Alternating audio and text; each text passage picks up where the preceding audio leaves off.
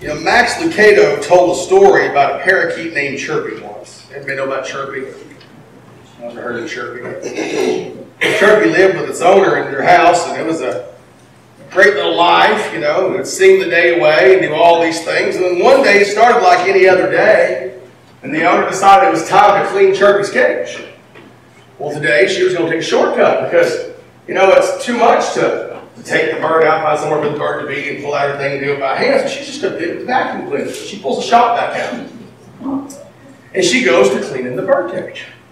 And she's doing a good job. I mean, you know, it's, it's cleaning everything up. Chirpy's up here where Chirpy needs to be, and everything's going good. And then the phone rings. And Chirpy gets sucked to the vacuum. The other panics and she freaks and she drops her phone on the floor. And she quickly opens up the vacuum canister, and there's Chirpy, dazed and just filthy, dirty all the shop vac stuff. And so she runs to the bathroom and turns on the water and puts Chirpy under the faucet and washes Chirpy off. Well, then she pulls Chirpy up, and Chirpy's shivering, the little parakeet. So she's like, I need to dry him off. She pulls out the hair dryer. She turns the hair dryer on, and she, she dries off Chirpy, and she puts him back in his cage. And somehow the, town newspaper heard about the whole story, and they called a week later to ask how the bird was. And, well, the owner said, well, hell, he's, he doesn't sing like he used to. He just kind of stares off into space. How many of us have ever felt that way? Sucked in, washed up, or blown over? This week we finish out our series on storms possibly the greatest storm in the Bible.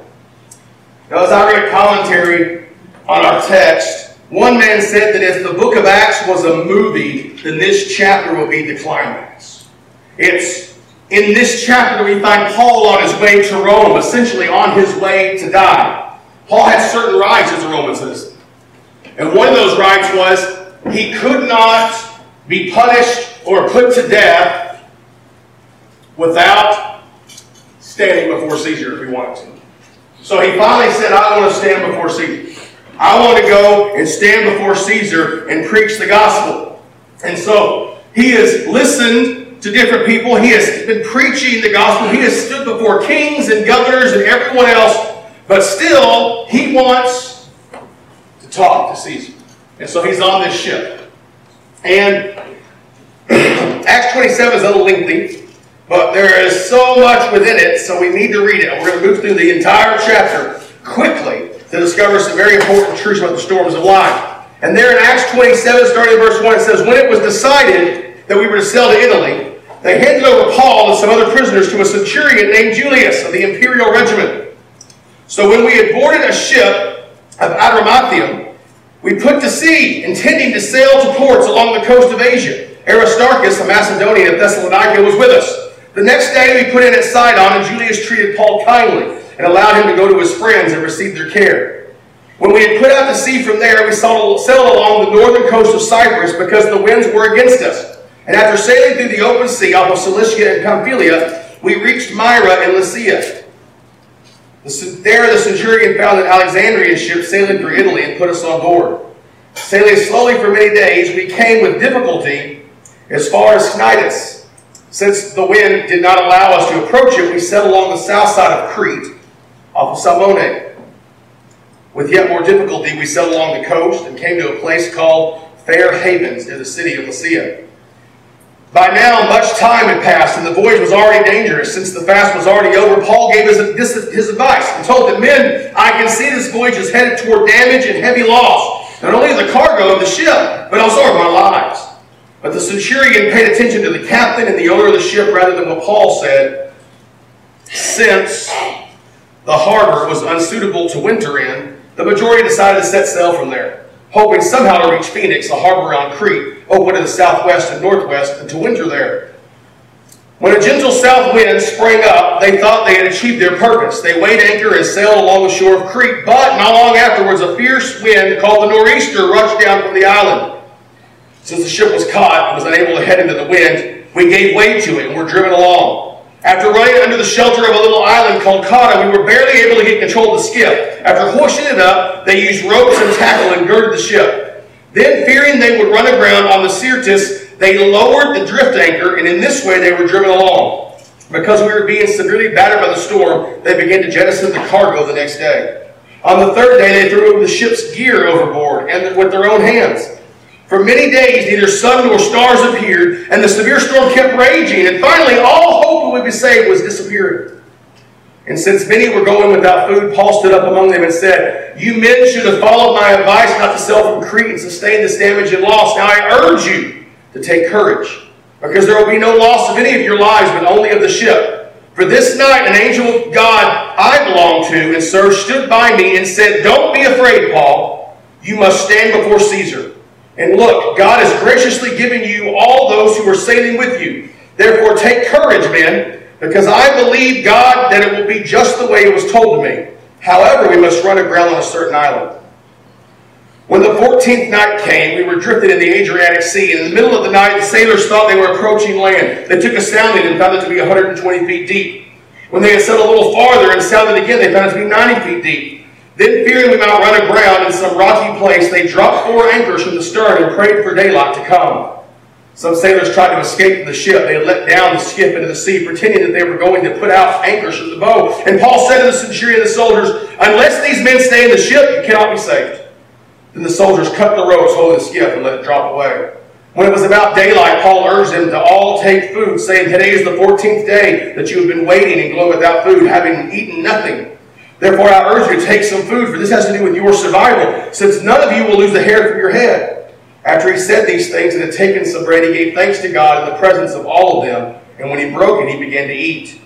They all became encouraged and took food themselves. In all, there were 276 of us on the ship. When they had eaten enough, they began to lighten the ship by throwing the grain overboard into the sea. And when daylight came, they did not recognize the land, but sighted a bay with a beach. They planned to run the ship ashore if they could. After casting off the anchors, they left them in the sea, at the same time loosening the ropes that held the rudders. Then they hoisted the foresail to the wind and headed for the beach. But they struck a sandbar and the ship aground. The bow jammed fast and remained immovable, while the stern began to break up by the pounding of the waves.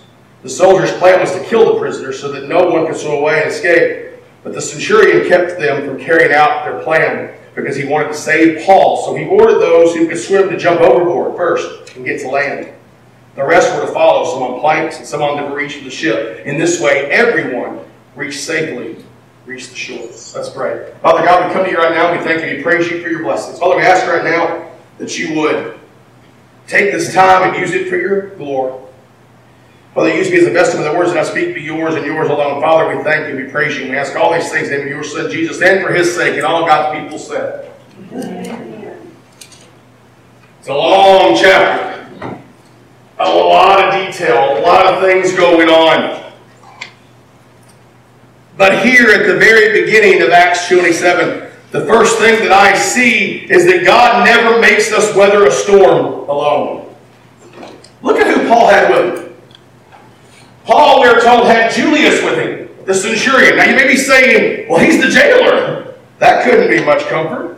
But as we read the text, we see that Julius's kind to Paul. He allows him comforts. He even saves his life at one point. God's provided this centurion for this voyage. If it would have been someone else, Paul might have died on the ship.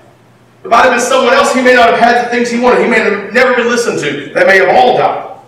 He also gives Luke. Now, the text doesn't specifically say Luke. Luke isn't mentioned by name.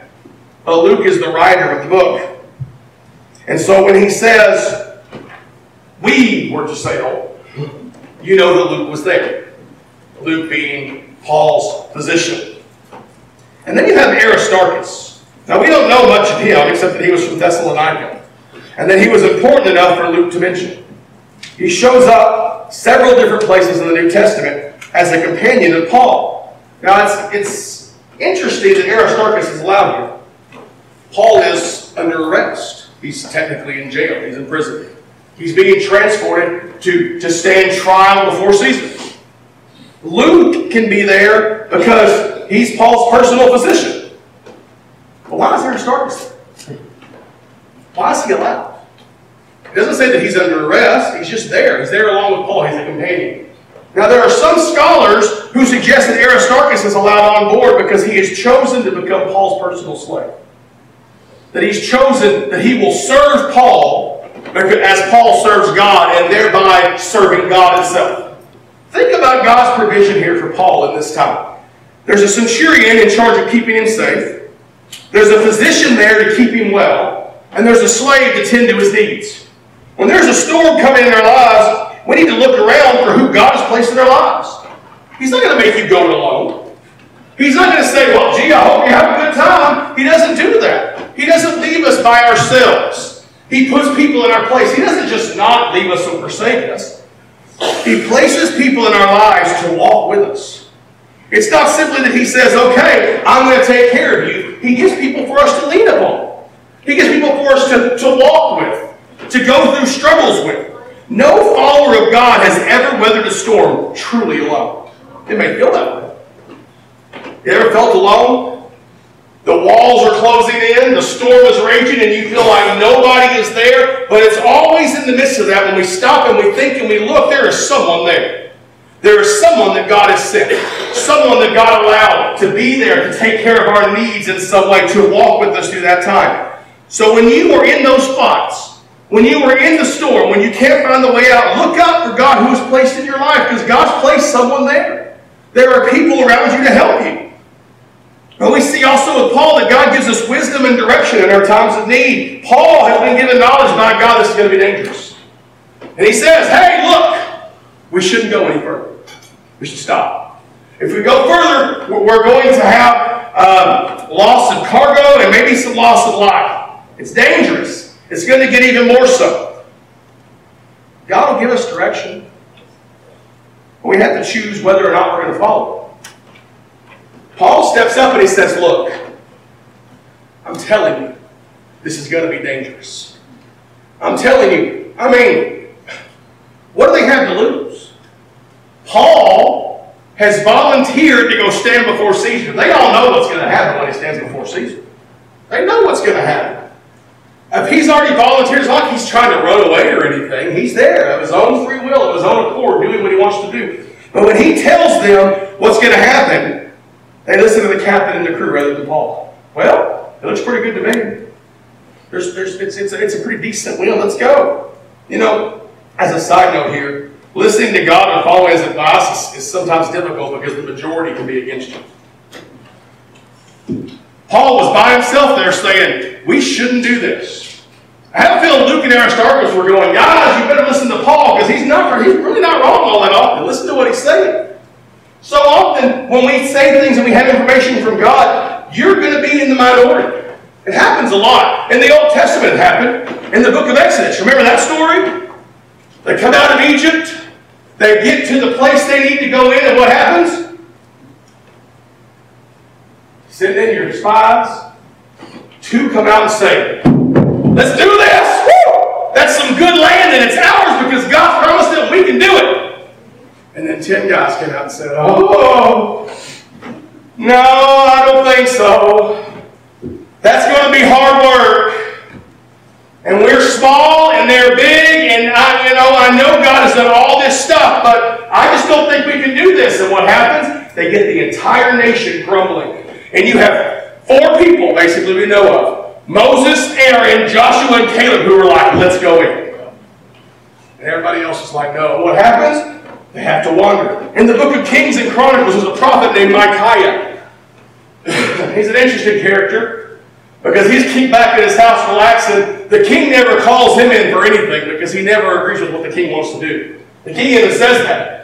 Because the king of Judah comes to me with the king of the be with the king of Israel, and he's like, Well, do you not have another prophet around that we can ask? Well, we've got Micaiah, but he never said anything good about me.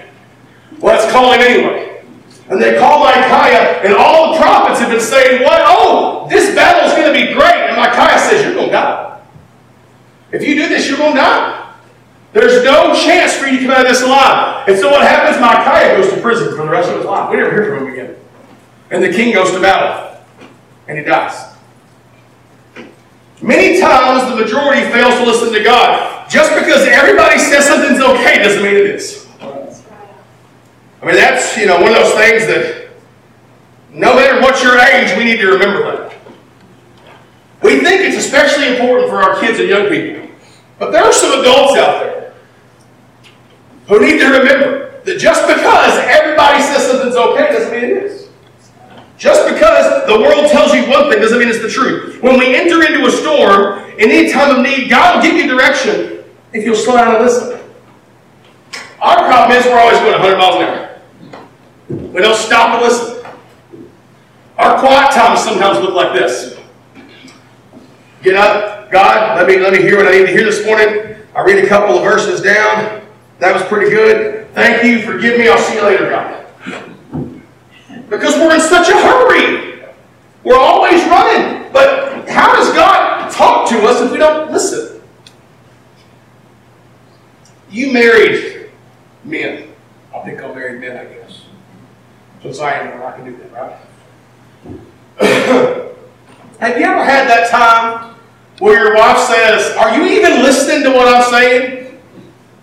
I mean, I will make you give a show of hands. Most of us are. Most of us have been there. Are you even listening? Did you hear what I said? The problem is, sometimes God is screaming at us and trying to give us wisdom and direction, and we just don't listen. We're in such a rush that we don't hear what God's saying. God can be saying, Don't! And we just don't. Well, we'll find out later, and we will.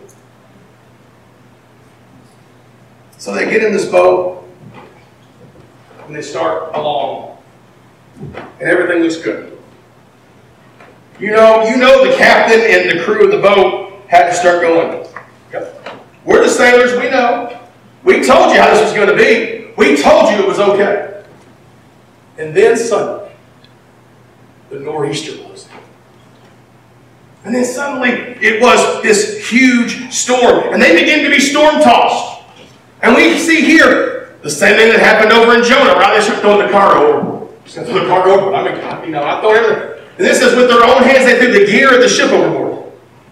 Everything's been thrown overboard. And then we get to my favorite verse in chapter 20. Uh, uh, uh chapter 20, verse 20. It says, For many days neither sun nor stars appeared, and the severe storm kept raging. Finally, all hope that we would be saved was disappearing. You're going, you got a warped, you got a warped mind, Troy. That's your favorite verse in the entire chapter. It is. It's my favorite verse. It's depressing. It might be. But it also shows a huge shift in what's about to happen. You know, God will not bring you through the storm until you stop trying to find your own way out. I love that verse because it says, you know what? We lost all hope. We've done all that we can do. The situation is now hopeless. There's no sun and no stars. You're sailing a ship. There's no sun or no stars. They didn't have GPS back then. They didn't have all these nice instruments that we have today. They had the sun and the stars. If they would have had the sun, they would know, okay, it rises in the east and it sets in the west.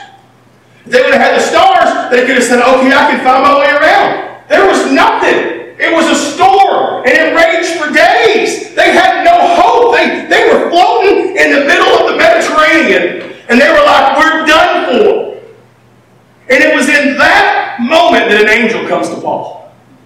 When all hope is lost, when they've labored all they can labor, when they've ceased trying to save their own lives, God sends a message of salvation. That's the way salvation works. If I can save myself, it's not salvation. If I can do it on my own, it's not salvation. As long as I am struggling, there's no salvation.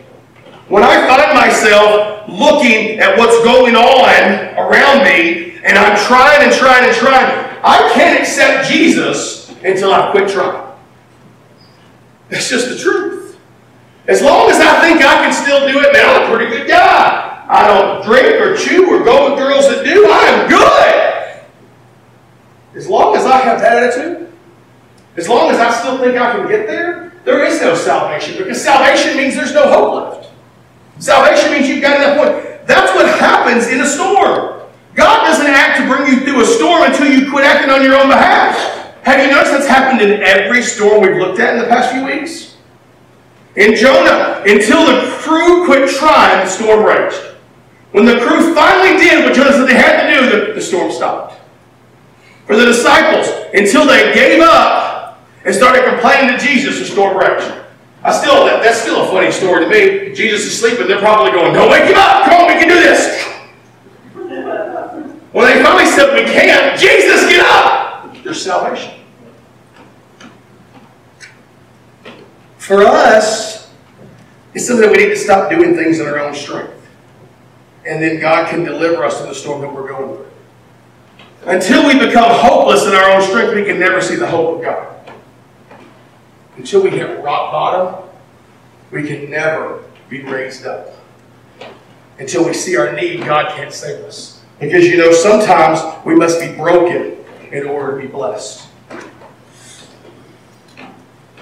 You might, y'all might have seen a post Uh, from me on Facebook this week where I said that time when you see on Facebook where someone's sharing a quote that's right out of your sermon. This is basically the quote that came out of my sermon. I don't know how God's working somehow. Because this has been written since Monday. And on Wednesday, I see the quote out there, and I'm like, nobody has my notes. I'm checking for firewall breaches and everything else. What the world's going on? Because this is the truth the whole world needs to know right now. Sometimes you have to be broken to be blessed. Sometimes there has to be brokenness. It's probably the hardest thing for us to grasp. We don't like brokenness. We don't like brokenness. Because when we're broken, it hurts and it's hard. And by golly, it's the American way. I'm going to pull myself up by my bootstraps. And I'm going to do what I need to do because I ain't broken. Guess what? Sometimes you have to be broken to be blessed. We don't handle this concept that God may want things to fall apart God may want something to fall apart. We don't like that. No, I'm going to do everything I can to hold it together. I'm going to do everything I can, and I'm going to reach out, and I'm going to hold on with all that I've got. Remember the old Spider-Man movies are getting old. I'm talking Tobey Maguire Spider-Man for those who are looking. I don't mean old as in when I used to watch with my dad. I mean, and there's one where he's holding on to that car. Remember that that railroad car that's falling off. That that Anyway. And he's holding on to it with everything he's got. We do that. Okay, God, I'm going to hold on to sometimes God just wants it to fall apart. We seem to get in our heads that abundant life always means whole life.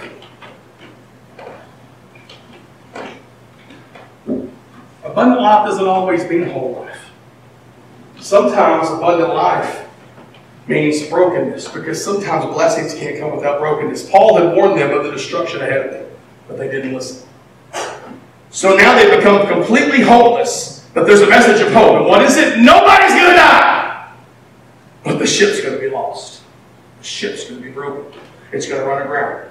You'll live, but your very livelihood and your transportation is going to be gone. You cannot have this blessing of life without the brokenness of losing this. You can't have it. Sometimes God has a blessing in store for you that you cannot obtain without first experiencing brokenness. Now, God doesn't want you to be in pain, but sometimes the only way to receive some blessings is to walk in brokenness. One of my favorite breakfasts, or my favorite food for breakfast is what, Carrie? What do I eat besides sausage all the time? What do we eat a lot of? Eggs. I eat a lot of eggs. But you know the funny thing about eggs? They're no use to me unless they're broken. If I don't break an egg, I can't have scrambled eggs. I can try. It'd be awful crunchy. But you can't have that without breaking the egg. The woman who washed Jesus' feet, she broke the alabaster jar in order to anoint him. When Jesus was on the cross, and, this, the trip to the cross, his body was broken so that we could receive salvation. Sometimes you have to be broken in order to be blessed. Sometimes you have to let those things go. If there are strongholds in your life that you are clinging to for security rather than God, I guarantee you that you will have to be, those that will have to be broken. You're going to have to let go of those. You're going to have to tear those down before you see God's blessing in those areas of your life. We have to be up. And for the crew was the ship. We have to let go of the ship. We have to let go of our confidence. We have to let go of our knowledge. Think about it. The captain and the crew were like, We're the sailors here. There's no danger here. This is a nice wind. Let's just go. We can't, we can't stay here, Paul. It's too dangerous to stay here, Paul. You can't winter here. We know what we're talking about. They had to let go of that.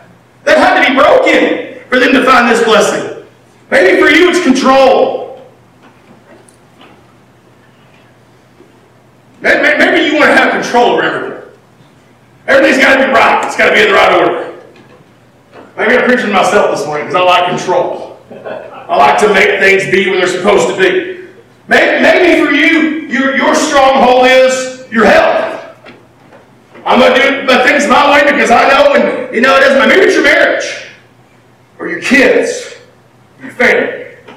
Whatever your stronghold is, that thing that you cling to, that thing that, that you have for security rather than God, God's going to break it before you find the blessing there.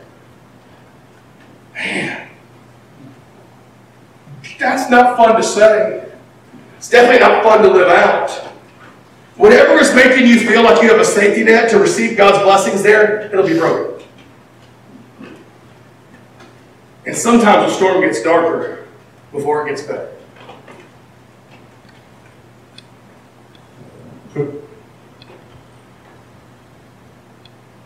Sometimes the storm gets darker before it gets better. You ever been in one of those storms where you're, you're, you're outside and you're watching and you know it's just just raining cats and dogs, and then suddenly it's like somebody turned off the lights. It's just so dark.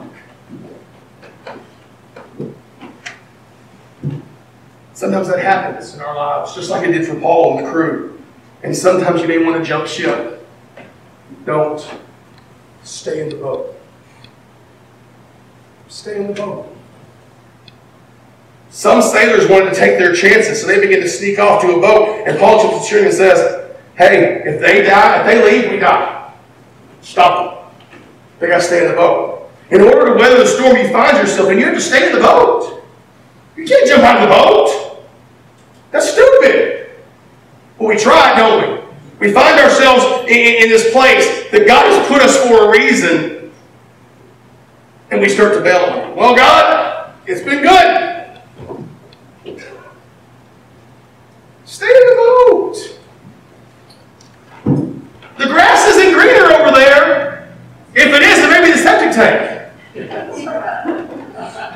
I mean, honestly, just because the grass is greener doesn't, doesn't mean that, that it's better.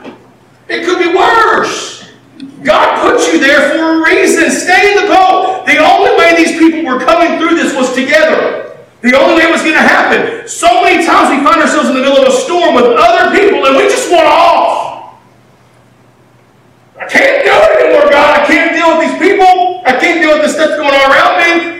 Don't. Just stay in the boat. Finish out the storm with the people you started it with. God has promised you that He's going to bring you through it. He doesn't leave or forsake, and He uses everything for the good of those who love Him. So stay in the boat. Don't give up. Remain faithful. Trust in God.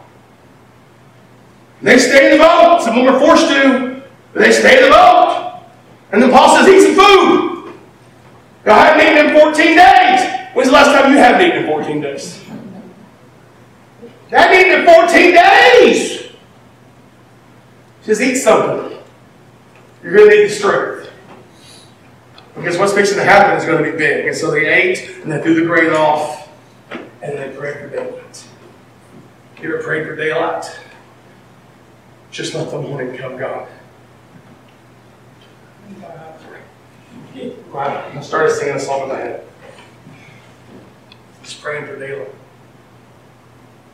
And they look up and they see a beach.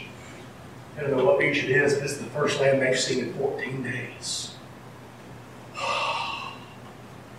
okay we can run the ship aground. But halfway out, they, they strike a sandbar. The ship's breaking apart. And the soldiers want to kill everybody. Let's just kill them all. Kill all the prisoners so they don't get away. And Julius steps up and says, No, we're not going to do that. And then he starts sending them out. You know, sometimes God rescues us in differing ways according to our preparation. Those who could swim got to go first. If you can swim, get in the water and go. Then the rest followed to shore on pieces of the ship. The truth of life is that we are each prepared for different situations. Some of us walk into a storm with enough experience to have an easy way out. This is easy, I'm going to get this done, boom, bam, we're done. Others get to the storm by the skin of their teeth, but they still get to the storm. Some were able to swim. Some have the ability to get to safety on their own when God provides the opportunity. Some of us in this room are better prepared for certain storms than others because we have a skill set because of other storms we've weathered. We're prepared. We can swim. And so God gives an opportunity. He says, Go! And we can swim to where He wants us to be. Some can't swim. Can you imagine being on this boat? It's breaking apart, and you can't swim. But Paul says, not one of you will lose your life.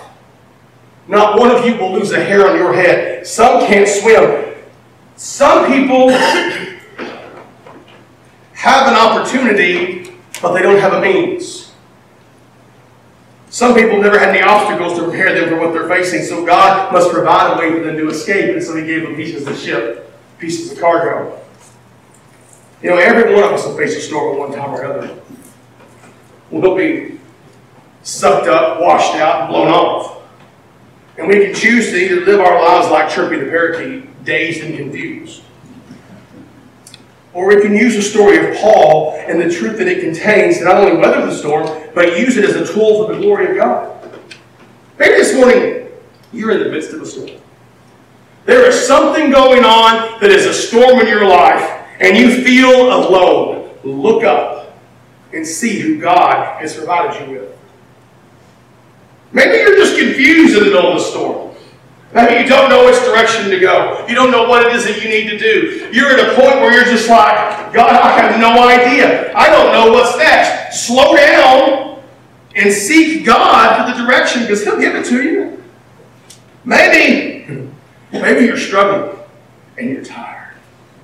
You've been there struggling and tired? God can't bring you through the storm until you quit trying to do it on your own. Quit struggling and give it to God. Maybe you see land ahead, but it's coming way too fast. Remember that sometimes you have to be broken in order to be blessed. Maybe you've had enough and you're ready to get out of the boat. Don't stay in the boat. Maybe you're wondering how it'll all come out. You're either prepared or you're not. But the good news is that no matter which you are, God can bring you through the other side. Maybe your morning, this morning, your need is something completely different. Maybe right now life for you is hunky dory, it's all rainbows and sunshine and unicorn kisses. I don't know. Maybe today you want to pray. The altar's open, I'll pray with you. Maybe you want to serve the missions or ministry. Maybe you want to join this church in membership. Maybe, maybe you want to rededicate your life. Maybe this morning, you've never known Jesus. Maybe you've never known the one who died for you. You've never known the one who came and was broken so that you could be blessed. There is no heaven without Jesus. If you don't know Jesus this morning, make that decision now. It's not hard. You just come down the aisle, you say, Brother Trowell, I know Jesus, and we'll go from there. But wherever you're at, whatever you need, give it to Him. Would you pray? Father God, we come to you right now and we thank you. We praise you for your blessings.